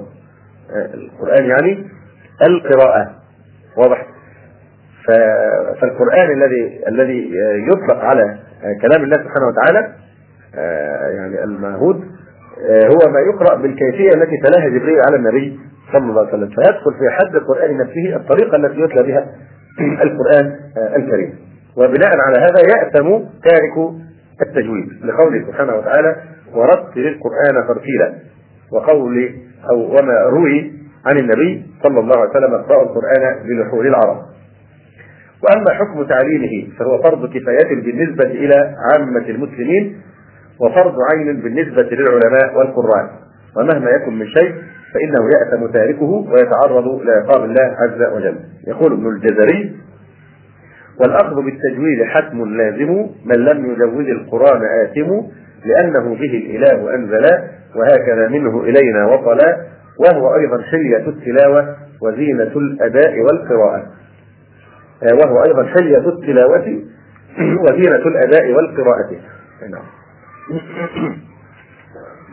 آه، لذلك كان إقراء القرآن الكريم أول ما اهتم به النبي صلى الله عليه وسلم في إبلاغ دعوته الكبرى. كان أول ما عمل إليه هو الاهتمام بإقراء القرآن الكريم. وقد كان مبعوثوه ورسله صلى الله عليه وسلم إلى مختلف الجهات يقومون أول ما يقومون بإقراء الناس القرآن فقد كتب النبي صلى الله عليه وسلم لعمرو بن حزم حين وجهه إلى اليمن كتابا أمره فيه بأشياء منها أن يعلم الناس القرآن ويفقههم فيه. وروى البخاري عن أبي إسحاق عن البراء قال: أول من قدم علينا من أصحاب النبي صلى الله عليه وسلم مصعب بن عمير وابن أم مكتوم فجعل يقرئاننا القرآن. فجعل يقرئاننا القرآن حتى كان مصعب يسمى المقرئ. كان مصعب بن عمير لما أول ما جاء المدينة كان هذه المهمة الأساسية في المدينة مصعب وابن أم مكتوم كانت آه، كل شغل مهم هو أن يقربوا أهل المدينة آه، كتاب الله عز وجل وكان الرجل من المسلمين إذا هاجر إلى المدينة دفعه النبي صلى الله عليه وسلم إلى رجل من الحفرة ليعلمه القرآن. ولما فتح النبي صلى الله عليه وسلم مكة خلف عليها معاذ بن جبل رضي الله تعالى عنه يقرئهم القرآن ويفقههم. أيضا أول مهمة هي أن يقرأهم القرآن الكريم. وعن أنس بن مالك رضي الله عنه قال جاء ناس إلى النبي صلى الله عليه وسلم. آه، فقالوا أن ابعث معنا رجالا يعلمونا القرآن والسنة. فبعث إليهم سبعين رجلا من الأنصار يقال لهم القراء. ومن ثم يعني نحن لا نستغرب يعني احتفال هذه الأمة المحمدية آه، بالقرآن الكريم حيث نقطع بالقول بأنه لا يوجد كتاب على وجه الأرض منذ أن أنزل الله سبحانه وتعالى القرآن الكريم وإلى أن يرث الله الأرض ومن عليه. لا يمكن أبدا أن يتصور وجود كتاب خدم مثل ما خدم القرآن الكريم. أو نال من الاهتمام والاحتفال والتكريم نال له هذا القرآن الكريم. فليس في الدنيا كتاب وضعت في خدمته مثل هذه الكثرة من المواهب التي وضعت في خدمة القرآن الكريم ولا مثل هذه الوفرة من العمل والوقت والمال. فقد عني المسلمون بالقرآن عناية لم يظفر يظفر بها على مدى التاريخ كله. أي كتاب سماوي أو غير سماوي؟ ولعل من مصادق هذه العناية هذه الأعداد الضخمة من الكتب الجليلة التي خدمت علوم القرآن منذ أقدم القرون الإسلامية. وهذه البحوث والفنون التي كان القرآن دائما موضوعها. فقد عني القراء بضبط لغات القرآن وتحرير كلماته ومعرفة مخارج حروفه وعددها وعدد كلماته وآياته وسوره وأحزابه وأنصافه وأرباعه وعدد سجداته وحصر الكلمات المتشابهة والآيات المتماثلة. واشتغل النحاة بالمعرب منه من الأسماء والأفعال والحروف العاملة وغيرها. وتكلموا في الأسماء وتوابعها وضروب الأفعال واللازم والمتعدي ورسوم ورسوم خط الكلمات. وتوسعوا في شواهده حتى لقد أحصوا منها فيما قيل ثلاثمائة ألف بيت من الشعر. شواهد آه، من الشعر القديم للغة القرآن الكريم. آه، يقول الرافعي آه، مصطفى صادق الرافعي رحمه الله يقول تعقيبا على هذا ولعمر أبيك إنها لمعجزة في فنها. وبلغ من عناية بعضهم بالقرآن أن أعربه كلمة كلمة. والتفت المفسرون إلى ألفاظه وإلى معانيه فأوضحوا الخفي منها وخاضوا في ترجيح المعاني التي يختارونها للألفاظ. وقد ذكر حاجي خليفة آه، من تفاسير القرآن وكتب معانيه ومشكله ومجازه وغريبه ولغاته وقراءاته. ذكر من هذا بعض ما عرف في زمنه فبلغ ما ذكره مئات كثيرة. فما بالك بما يبلغه في زماننا الآن من الدراسات التي خدمت كتاب الله عز وجل. واتجه الأصوليون إلى القرآن يستنبطون مما فيه من الأدلة العقلية والشواهد الأصلية والنظرية علم أصول الدين كما يستنبطون منه أحكام اللغة من الحقيقة والمجاز والتخصيص والإحضار والنص والظاهر والمحتمل والمحكم والمتشابه والأمر والنهي والنسخ إلى غير ذلك من الاقيسه وصف الحال الحال والاستقراء. وتخصص علماء الفروع في إحكام النظر والفكر فيما في القرآن من الحلال والحرام وسائر الأحكام وأخذ أهل التاريخ والقصص من معين القرآن تاريخ الأمم الخالية وقصص القرون السالفة واعتمد الخطباء والوعاظ في وعظهم على ما في القرآن الكريم من الوعظ والوعيد والتحذير والتبشير وذكر الموت والميعاد والحشر والحساب والعقاب والفتنة والنار. وأقام علماء علمهم على نصوص القرآن وشروحها. كما استخرج أصحاب علم المواقيت قواعد علمهم من آيات القرآن الكريم. وكذلك استنبط البلديون علوم المعاني والبديع والبيان من نظرهم إلى ما في القرآن من جزالة اللفظ وبديع النظم. وحسن السياق والمبادئ والمقاطع والمخالف والتلوين في الخطاب والإطناب والإيجاز وغير ذلك. ومن معاني القرآن ودقائقه أخذ المتكلمون في الجوانب الروحانية مصطلحات فنهم وقبسوا أنوار آه، طريقهم يعني خلاصة الكلام أن القرآن الكريم حظي من الاهتمام بما يقطع بأنه لم ينله على الإطلاق أي كتاب في هذا آه، الوجود الوجود والحمد لله رب العالمين.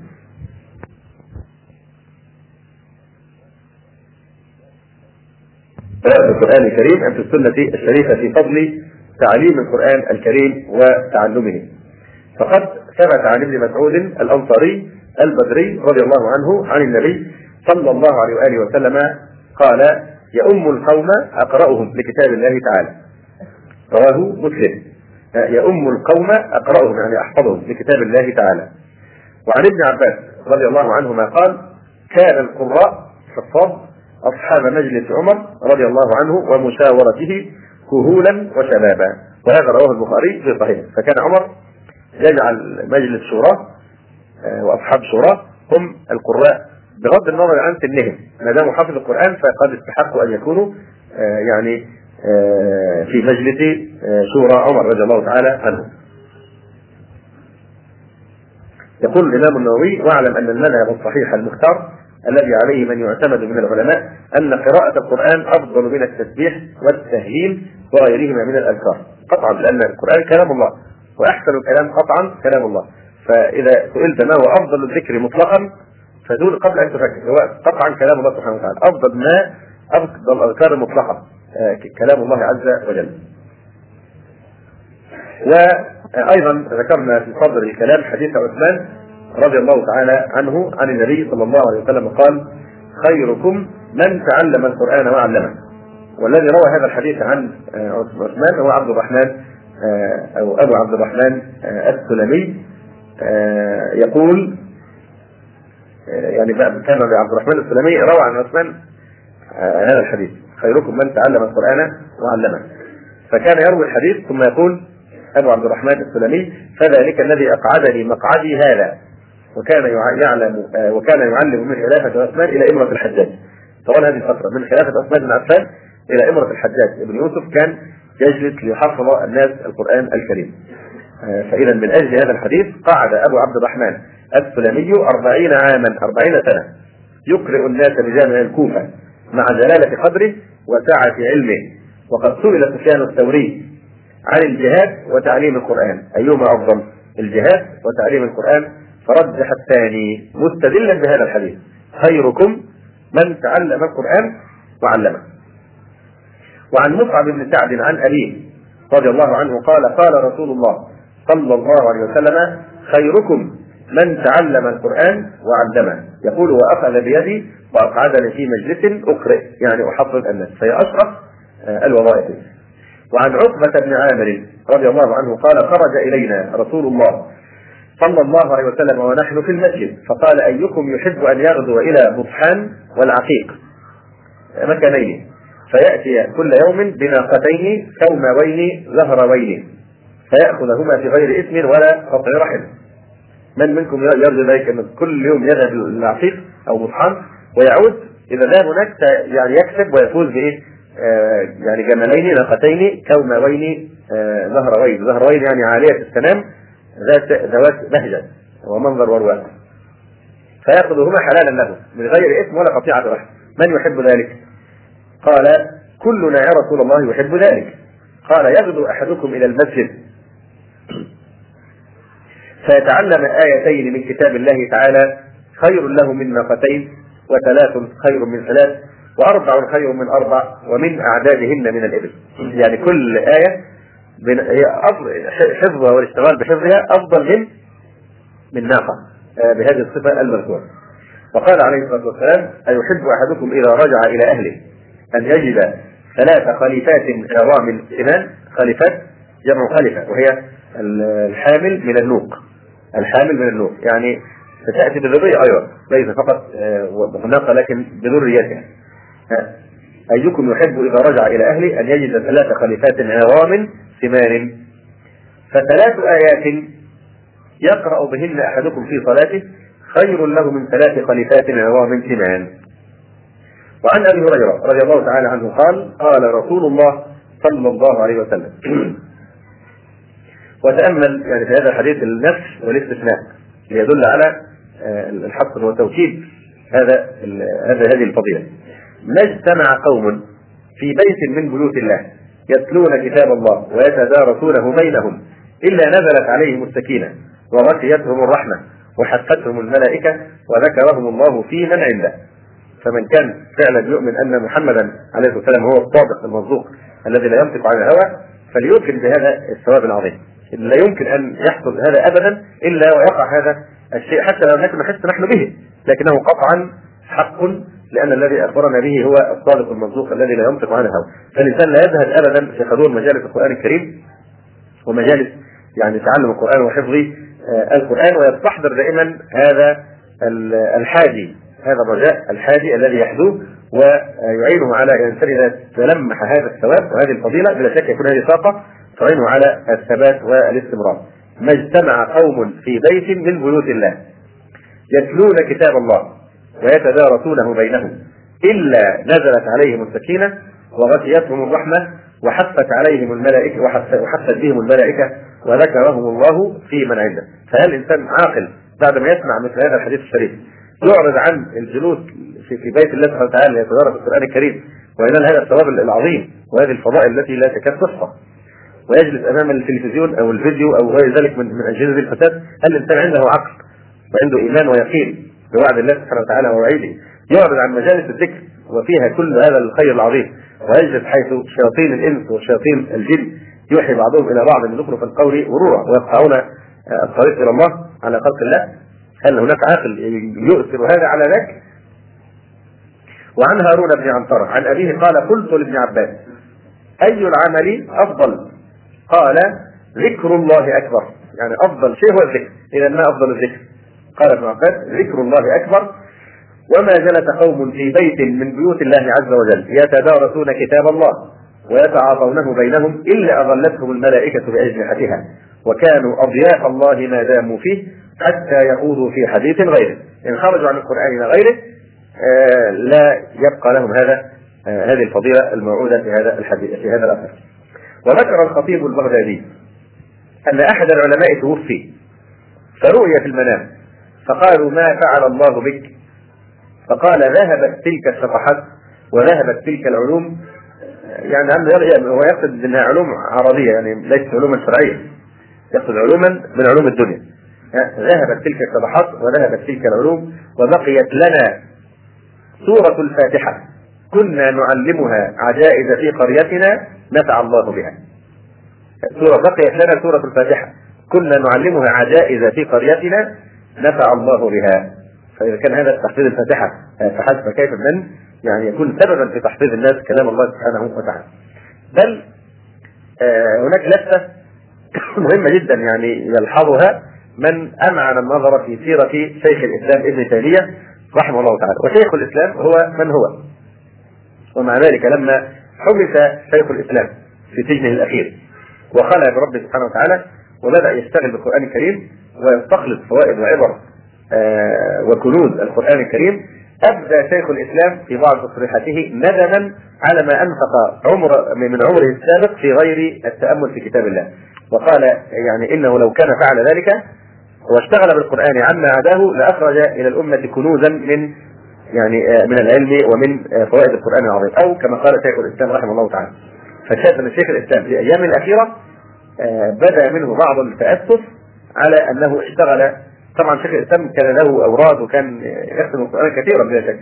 وشيخ الإسلام أصلا كان في موقع المجاهد والمدافع امام أهل البدع والضلالات ومع ذلك لما قلب القران وامعن النظر في القران وتوثقت صلته أكثر وأكثر بالقرآن الكريم في سجنه آه، صرح بهذا آه، التصريح فبلا شك في هذا عبرة آه، لمن ما زال لديهم فرصة والعمر فيه متسع ألا يقدموا على القرآن غيره أي شيء يظهرك عن القرآن فهو شؤم ما لم يتعين عليه ما دام الأمر يعني خارج حدود الفروض العينية فحذار أن تشتغل بغير القرآن الكريم. يقول الإمام النووي رحمه الله تعالى وهو يذكر يعني بعض مظاهر تعظيم القرآن الكريم وتنزيهه. يقول رحمه الله أجمع المسلمون على وجوب تعظيم القرآن العزيز على الإطلاق وتنزيهه وصيانته واجمع من جحد منه حرفا مما أجمع عليه أو زاد حرفا لم يقرأ به أحد وهو عالم بذلك فهو كافر. قال الإمام الحافظ أبو الفضل القاضي عياض رحمه الله اعلم أن من استخف بالقرآن أو المصحف أو بشيء منه أو سبهما أو جحد حرفا منه أو كذب بشيء مما صرح به فيه من حكم أو خبر أو أثبت ما نفى أو نفى ما أثبت وهو عالم بذلك أو يشك في شيء من ذلك فهو كافر بإجماع المسلمين. هذا كافر بإجماع المسلمين. وقال النووي أيضا أجمع المسلمون على وجوب صيانة المصحف واحترامه. قال أصحابنا وغيرهم ولو ألقاه مسلم في القاذورة والعياذ بالله تعالى صار الملقي كافرا. قال ويحرم توسده. إن يستعمل القرآن كوساده بل توسد احاد كتب العلم حرام. واضح؟ لا يستعمله كوساده ولا ولا ولا يعني نقبل أبدا من آه، من المتنطعين أو المتشيخين الذي يقول لك آه، ما الدليل؟ ما الدليل؟ آه، الدليل هو إجماع المسلمين على وجوب تعظيم القرآن فهل من تعظيم القرآن إنك تتخذ وسادة أو متكئا تتكئ عليه والعياذ بالله فتتنطع بأن يقول يقال ما الدليل في مثل هذا هذا أيضا من النتوءات الشاذة إن يستعمل القرآن كمحدة أو وساده أو يتكئ عليه سبحان الله هذا بلا شك من من سوء الأدب مع كتاب الله تبارك وتعالى. أي نعم. ويقول النووي وروينا في مسند الدارمي بإسناد صحيح عن ابن عن ابن أبي مليكة أن عكرمة بن أبي جهل رضي الله عنه كان يضع المصحف على وجهه ويقول كتاب ربي كتاب ربي. أيضا من مظاهر احترام القرآن الكريم وحماية القرآن الكريم أنه تحرم المسافرة بالمصحف إلى أرض العدو. إذا خيف وقوعه في أيديهم؟ في الحديث المشهور في الصحيحين أن رسول الله صلى الله عليه وسلم نهى أن يسافر بالقرآن إلى أرض العدو. لا يذهب القرآن إلى بلاد الحرب آه، حيث الكفار ولا يؤمن أن يهينوا القرآن آه، الكريم. ويمنع المجنون والصبي الذي لا يميز من مس المصحف مخافة من انتهاك حرمته. الصبي الذي يميز اللي هو يعني يكون لا يستطيع يعني يعرف ما معنى احترام المصحف وتقديسه وكذا. فمثل هذا الصبي الصغير من سنتين مثلا ثلاثة أربعة حتى لا يستطيع أن يميز فلا يمكن من نفس المصحف خشيه أن يهين المصحف. أو لا يدخل كذلك كبير لكنه مجنون أيضا لا يمكن من إمساك المصحف كي لا يهين القرآن أو ينتهك حرمته. وهذا المنع واجب على الولي وغيره ممن رآه يتعرض لحمله. أي نعم. ومما يعتنى به ويتأكد الأمر به احترام القرآن من أمور قد يتساهل فيها بعض الغافلين القارئين مجتمعين. فمن ذلك اجتناب الضحك واللغط والحديث في خلال القراءة إلا كلاما يضطر إليه. وليمتثل قول الله تعالى وإذا قرئ القرآن فاستمعوا له وأنصتوا لعلكم ترحمون. وليقتدي بما رواه ابن أبي داود عن ابن عمر رضي الله عنهما أنه كان إذا قرأ القرآن لا يتكلم حتى يفرغ منه. ذكره في كتاب التفسير في قوله تعالى نساؤكم حرث لكم. ومن ذلك العبث باليد. الانسان يعني يعبث ويتحرك كثيرا وهو يتلو كلام الله سبحانه وتعالى. فإنه ينادي ربه سبحانه وتعالى فلا يعبث بين يديه. ومن ذلك النظر إلى ما يلهي ويبدد الذهن. وأصبح من هذا كله النظر إلى ما لا يجوز النظر إليه كالامرد وغيره. ويقول الإمام النووي أيضا رحمه الله مذهبنا أنه يكره نقش الحيطان. والثياب بالقرآن وبأسماء الله تعالى. قال عطاء لا بأس بكتب القرآن في قبلة المسجد. آه، وأما كتابة الحروف من القرآن فقال مالك لا بأس به إذا كان في قطبة أو جلد وخرج عليه. هذه طبعا القضايا فيها يعني خلاف. لكن الأولى ترك هذه الأشياء. لأنه يعني قد يحمل القرآن ويكون محدثا و أو تكون المرأة حائضا وغير آه، ذلك. ولا تجوز كتابة القرآن بشيء نجس وتكره كتابته على الجدران عندنا عند الفتيين أي نعم. ويحرم المراء في القرآن والجدال فيه غير حق. يحرم الإنسان يماري ويجادل في كلام الله سبحانه وتعالى. لقوله عليه الصلاة والسلام المراء في القرآن كفر. المراء الجدل ضرب الآيات بعضها ببعض مثلا. أي نعم. وينبغي لمن أراد السؤال عن تقديم آية على آية في المصحف أو مناسبة هذه الآية في هذا الموضع ونحو ذلك أن يقول ما الحكمة في كذا. لا يقول لماذا؟ لماذا؟ لكن يقول ما الحكمة؟ تأدب مع القرآن الكريم. آه، أما فضيلة الماهر بالقرآن الكريم فقد قال الله سبحانه وتعالى الذين آتيناهم الكتاب يتلونه حق تلاوته أولئك يؤمنون به ومن يكفر به فأولئك هم الخاسرون. وعن عائشة رضي الله تعالى عنها قالت قال رسول الله صلى الله عليه وسلم الماهر بالقرآن مع السفرة الكرام البررة. الماهر بالقرآن آه، الذي يحفظ القرآن جيدا مع السفرة الكرام البررة الملائكة. والذي يقرأ القرآن ويتتعتع فيه وهو عليه شاق له أجران. رواه يعني لا ينبغي لك أن تعرض عن قراءة القرآن حتى لو كنت تجد مشقة في تلاوته وتتتعتع فيه. اقرأ فإن لك أيضا فإن لك أجرين. ويقول الشاطبي رحمه الله فيا أيها القاري به متمسكا مدلا له في كل حال مبجلا هنيئا مريئا والداك عليهما ملابس أنوار من التاج والحلى فما ظنكم بالنجل عند جزائه؟ أولئك أهل الله والصفوة الملا أولو البر والإحسان والصبر والتقى حلاهم بما حلاهم بها جاء القرآن مفصلا عليك بها ما عشت فيها منافسا وبع نفسك الدنيا بأنفاسها العلا. هو يحث هنا على آه، حفظ القرآن الكريم والحقيقة هو يبني كلامه هنا على آه، حديث آه، رواه الحاكم من قرأ القرآن رواه داود والحاكم من قرأ القرآن وعمل به ألبس والداه تاجا يوم القيامة. ضوءه أحسن من ضوء الشمس في بيوت الدنيا لو كانت فيكم فما ظنكم بالذي عمل هذا؟ فهو بنى هذه الفقرة على هذا الحديث وهو حديث ضعيف. الحديث ضعيف. وفيه أن من قرأ القرآن وعمل به ألبس والداه يعني أبوه وأمه يتابان إذا حفظ الابن القرآن ألبس والداه تاجا يوم القيامة. ضوء هذا التاج أحسن من ضوء الشمس في بيوت الدنيا لو كانت فيكم. فما ظنكم بالذي عمل هذا؟ كان هذا ثواب أبويه. لفعل عمله ابنهما. فكيف بثواب الابن الذي حفظ آه، نفسه؟ فمن ثم يقول الشاطبي فيا أيها القاري به متمسكا مجلا له في كل حال مبجلا. هنيئا مريئا والداك أبوك وأمك والداك عليهما ملابس أنوار من التاج والحلى. فما ظنكم بالنجل عند جزائه؟ ما ظنكم بابن بابنهما يعني. فما ظنكم بالنجل عند جزائه؟ أولئك أهل الله والصفوة الملا هؤلاء هم الملأ وهؤلاء هم الناس وهؤلاء هم آه، الصفوة.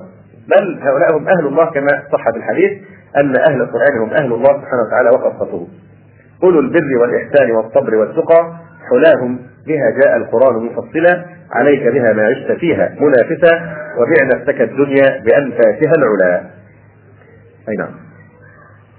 آه نعيد التذكير أيضا بقضية تعاهد القرآن كي لا ينتهي الإنسان فعن أبي موسى الأشعري رضي الله تعالى عنه. قال قال رسول الله صلى الله عليه وسلم تعاهدوا هذا القرآن هو الذي نفس محمد بيده له أشد تفلتا من الإبل في عقورها وهذا متفق عليه. ولا تعارض بين قوله صلى الله عليه وسلم في هذا الحديث. آه يعني تعاهدوا هذا القرآن هو الذي نفسي بيده أو فالذي نفس محمد بيده له أشد تفلتا من الإبل في عقله. هل هناك تعارض بين الحديث وبين قوله تعالى ولقد يسرنا القرآن للذكر فهل من مدكر لا تعارض. فإن من يسر عليه الوصول إلى جوهرة غالية لا يضمن بقاءها معه وسلامتها من قطاع الطريق إلا أن يتخذ لذلك أسباب. مفيش تعارض لأن ماذا؟ أن الوصول إلى حفظ القرآن سهل من الأمور السهلة ولقد يسرنا القرآن للذكر فهل من مدكر وآية ذلك أنك ترى الطفل الصغير الحدث ممكن يكون سبع سنوات أو خمس سنوات حتى وقد حفظ القرآن كله. فهذه آية من آيات الله أن قلب الطفل الصغير يطيق حمل كلام الله عز وجل الذي لا تطيق حمله الجبال. لو أنزلنا هذا القرآن على جبل لرأيته خاشعا متصدعا من خشية الله. فييسر الله سبحانه وتعالى الطفل الصغير الصبي الصغير حفظ كلامه بين آه، جنبيه آه، فهذه آية من آيات الله آه، وهي مصداق قوله ولقد يسرنا القرآن للذكر فهل من مدكر فمثلا فالمثال الذي يصل إلى إنجاز هذا الأمر وهو حفظ القرآن الكريم كمن استطاع لمن سهل الله عليه أن يحصل على جوهرة النبي. سهل الله له السبيل إلى الحصول على الجوهرة. فسلك هذا السبيل السهل وحصل بالفعل على الجوهرة. هل إذا حصل على الجوهرة يضمن بقاءها معه ويضمن سلامتها معه حتى ولو لو قصر في أخذ اسباب حفظها وصيانتها؟ فقوله تعالى ولقد يسرنا القرآن الذكر هو مثل تيسير السبيل لحصول حفظ القرآن. سهل. لكن إذا حصلت عليه و آه، يعني آه، استنار به صدرك يبقى عليك أن تحافظ على هذه الجوهرة. وتحتاط لها. لا أن تتركها معرضة للضياع ومعرضة لقطاع الطريق يسلكونها منك واضح؟ فلا بد من أخذ الأسباب التي إيه؟ بها تحافظ على هذا الكنز الذي يسر الله لك الحصول عليه. هذا هو السبب المحافظة على القرآن. هو تعاهد القرآن كثره المراجعة والتلاوة. يقول صلى الله عليه وسلم إذا قام صاحب القرآن فقرأ بالليل والنهار ذكره وإن لم يكن به نسيه. هذا هو الداء وهذا هو الدواء. يقول عليه وسلم إذا قام صاحب القرآن فقرأ بالليل والنهار ذكره. إذا واظب على قراءته بالليل والنهار فإنه يذكره. وإن لم يقم به نسيه. أو نسيه. فلا يظنن الذي آه، يعني بعض الناس يعرفون هناك حديث مشهور عند عوام الناس اللي هو دعاء إيه؟ آه، حفظ القرآن. إنه إذا كان إذا فلت منك القرآن كل هذا الدعاء واضح؟ لن يتفلت منك آه، القرآن. طبعا نحن لا لا نقول لا ننكر أن الدعاء سبب من أسباب الحصول على هذه المقاصد العاليه فالدعاء سبب. لكن السبب لابد معه من عمل. الدعاء هو الكلم الطيب والعمل الصالح يرفع ما هو العمل الذي ينبغي أن يقترن بالدعاء؟ هو الدواء الذي وصفه الرسول عليه السلام وهو التعاهد. أما أنك تقول ده أنا هقول دعاء حفظ القرآن مع أن حديث ضعيف طبعا وباطل أو دعاء معين على طول القرآن يثبت في صدرك لا. لابد من الاخذ بالأسباب أسباب حفظه وتعهده وحمايته من أن ينسى أيضا وقال السيوطي يكره أن يقول نسيت آية كذا بل أنسيت. وهذا فيه حديث صحيح. لا يقول أحدكم نسيت آية كذا بل هو نسي. يقول نسيت. أي نعم. وعن ابن عمر رضي الله تعالى عنهما أن رسول الله صلى الله عليه وسلم قال إنما مثل صاحب القرآن كمثل صاحب الإبل المعقلة أو المعقلة. إن عاهد عليها أمسكها وإن أطلقها ذهبت. إنسان عنده إبل مجموعة كبيرة من الجمال في الصحراء. إن هو تركها بدون خطام ولا زمام ولا إمساك ستضل في الصحراء وستتوه منه. تضيع. وإن هو حرسها وحفظها واحتاط لها واضح؟ فإنها تبقى معه. فنفس الشيء بالنسبة للقرآن. فهذا هو داء النسيان وهذا هو دواءه الذي يصفه رسول الله عليه الصلاة والسلام. فلا يأتي واحد يقول لا إن الدواء إن نسيان القرآن هو آه أن تقول دعاء حفظ القرآن وهو حديث باطل لم يصح عن النبي عليه الصلاة والسلام. لكن نقول لك أن تستعين بالدعاء. بل تستعين بالدعاء. آه لأن الدعاء آه هو الوسيلة التي فيها تنال كل مقاصد الدنيا والآخرة. وأعجز الناس من عجز عن الدعاء. لكن لا تدعو وتخصص الأسباب. الدعاء سبب وهناك أيضا سبب آخر ذكره النبي صلى الله عليه وسلم وهو تعاهد القرآن بالمراجعة وبالخط المستمر وبالحفظ المستمر.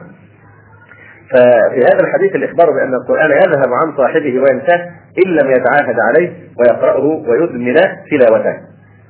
وذكر ابن عبد البر حديثا رواه سعد بن عبادة آه، وهو الحديث السابق الذكر آه، يعني من تعلم القرآن ثم نسيه لقي الله يوم القيامة وهو أجزم وهذا رواه الضارمي وقال الإمام ابن عبد البر معناه عندي أجزم يعني منقطع الحجة. يلقى الله سبحانه وتعالى ولا حجة آه، له. وإن كان بعض العلماء كما أشرنا من قبل قالوا إن المقصود بالنسيان هو أساسا إيه؟ الترك ترك التطبيق وترك العمل آه، بكلام الله سبحانه وتعالى. هنا تنبيه آه، مهم جدا.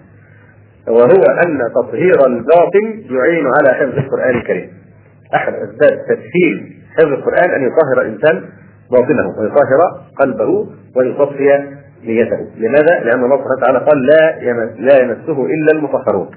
لا يمسه إلا المطهرون، يقول الإمام ابن القيم رحمه الله تعالى ودلت الآية بإشارتها وإيمائها، يعني نص الآية آه يعني سواء قلنا لا إلا المطهرون يعني الملائكة لا يمسون اللوح المحفوظ أو إذا قلنا لا يمسه إلا المطهرون يعني من المؤمنين آه، فلا يجوز مسه لمن كان به حدث مثلا. واضح؟ آه، بدليل قوله تنزيل آه، وصف بأنه تنزيل من رب العالمين. فاستأنسوا بكلمة تنزيل أن المقصود به القرآن الذي أنزل إليه المصحف. يقول ابن القيم ودلت الآية بإشارتها وإيمائها على أنه لا يدرك معانيها. ولا يفهم إلا القلوب الطاهرة وحرام على القلب المتلوث بنجاسة البدع والمخالفات أن ينال آه، أن ينال معانيه وأن يفهمه كما ينبغي. قال البخاري في صحيحه في هذه الآية لا يجد طعمه إلا من آمن به. وهذا أيضا من إشارة الآية وتنبيهها وهو أنه لا يلتذ به وبقراءته وفهمه وتدبره إلا من شهد أنه كلام الله تكلم به حقا وأنزله على رسوله وحيا. ولا ينال معانيه إلا لم يكن في قلبه حرج منه بوجه من الوجوه. فمن لم يؤمن بأنه حق من عند الله ففي قلبه منه حرج. ومن لم يؤمن بأن الله سبحانه وتعالى تكلم به وحيا وليس مخلوقا من جملة مخلوقاته ففي قلبه منه حرج. ومن قال إن له باطنا يخالف ظاهره وإن له تأويلا يخالف ما يفهم منه ففي قلبه منه حرج. ومن قال إن له تأويلا لا نفهمه ولا نعلمه وإنما نتلوه متعبدين بألفاظه ففي قلبه منه حرج. ومن سلط عليه آراء الآرائيين وهذيان المتكلمين وتستطف المتسطين وخيالات المتصوفين ففي قلبه منه حرج. ومن جعله تابعا لمحنته ومذهبه وقول من قلده آه، دينه ينزله على أقواله ويتكلف حمله عليها ففي قلبه منه حرج. ومن لم يحكمه ظاهرا وباطنا في أصول الدين وفروعه ويسلم وينقاد لحكمه أين كان ففي قلبه منه حرج. ومن لم يأتمر بأوامره وينزجر عن زواجره ويصدق جميع أخباره ويحكم أمره ونهيه وخبره ويرد له كل أمر ونهي وخبر خالفه ففي قلبه منه حرج. وكل هؤلاء لم تمس قلوبهم معانيه ولا يفهمونه كما ينبغي أن يفهم ولا يجدون من لذة حلاوته وطعمه ما وجده الصحابة ومن تبعهم. وقد آه، ثبت أيضا من النصوص آه، الكثير في فضيلة حملة القرآن الكريم. فمن ذلك أن الرسول عليه الصلاة والسلام أوصى بإكرام أهل القرآن وسماهم اسما ينبض بأعظم المعاني. لقب في الحقيقة لا يمكن أن يناله يعني أشرف آه، ملوك ورؤساء وحكام الدنيا كلها منذ أن خلق الله سبحانه وتعالى إلى أن يرث الله الأرض وما عليه. لقب يعني لا يتصور أشرف منه إذ سماهم الله سبحانه وتعالى أهل القرآن وخاصته. هؤلاء خاصة الله عز وجل. وجعل من إكرام الله إكرام حملة كتابه عز وجل. وقال قال رسول الله صلى الله عليه وسلم إن لله أهلين. قيل من هم يا رسول الله؟ قال أهل القرآن. هم أهل الله وخاصته. الذين يختصون من بين سائر العباد هم أهل الله وخاصته. وروي عن أم الدرداء أنها قالت سألت عائشة رضي الله تعالى عنها عمن دخل الجنة ممن قرأ القرآن؟ ما فضله على من لم يقرأه. يعني إذا افترضنا أن آه، فريقان من المؤمنين كلاهما يدخل الجنة. لكن منهم فريق لم يحفظ القرآن وآخر حفظ القرآن الكريم. فقالت عائشة يعني فما فضل من قرأ القرآن على من لم يقرأه وإن دخل جميعا الجنة. فقالت عائشة رضي الله تعالى عنها إن عدد درج الجنة كعدد آية القرآن. عدد درجات الجنة بعدد آيات القرآن. إن عدد درج الجنة بعدد آية القرآن. فمن دخل الجنة ممن قرأ القرآن فليس فوقه أحد. فمن دخل الجنة من أهل القرآن ممن قرأ القرآن فليس فوقه أحد. يعني بمعنى أنه يصل إلى الرتبة العليا من الجنة. وعن عبد الله بن عمرو بن العاص رضي الله تعالى عنهما قال من جمع القرآن فقد حمل أمرا عظيما. من جمع القرآن فقد حمل أمرا